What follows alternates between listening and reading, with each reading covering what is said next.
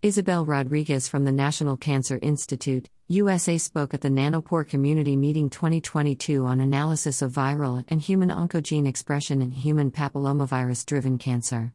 Rodriguez shared that human papillomavirus, HPV, is responsible for almost all cervical cancer cases, the fourth most common cancer worldwide.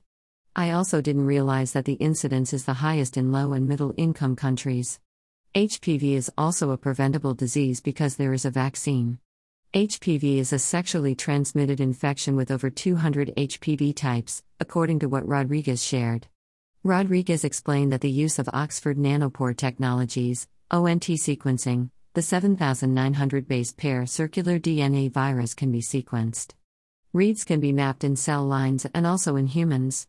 Rodriguez and colleagues examined a panel of 22 cell lines with diverse ancestry and HPV types.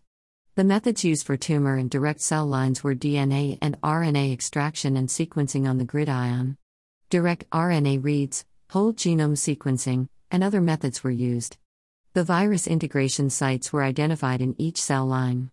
The team noticed that in some cell lines HPV can turn on or off genes. They noticed that for nearly all cell lines there was one gene that is highly expressed, suggesting there is one gene of oncogenic importance for all HPV lines studied. The research team also found cell lines without HPV gene expression. Comparing all cell lines with high risk HPV, these rarely had RB1 or TP53 mutations.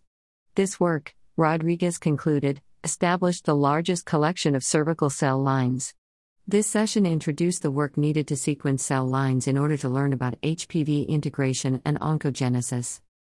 How can nanopore sequencing be used to learn about HPV infections and prevention of cervical cancer? Photo by Anna Tarazevich on Pexels.com.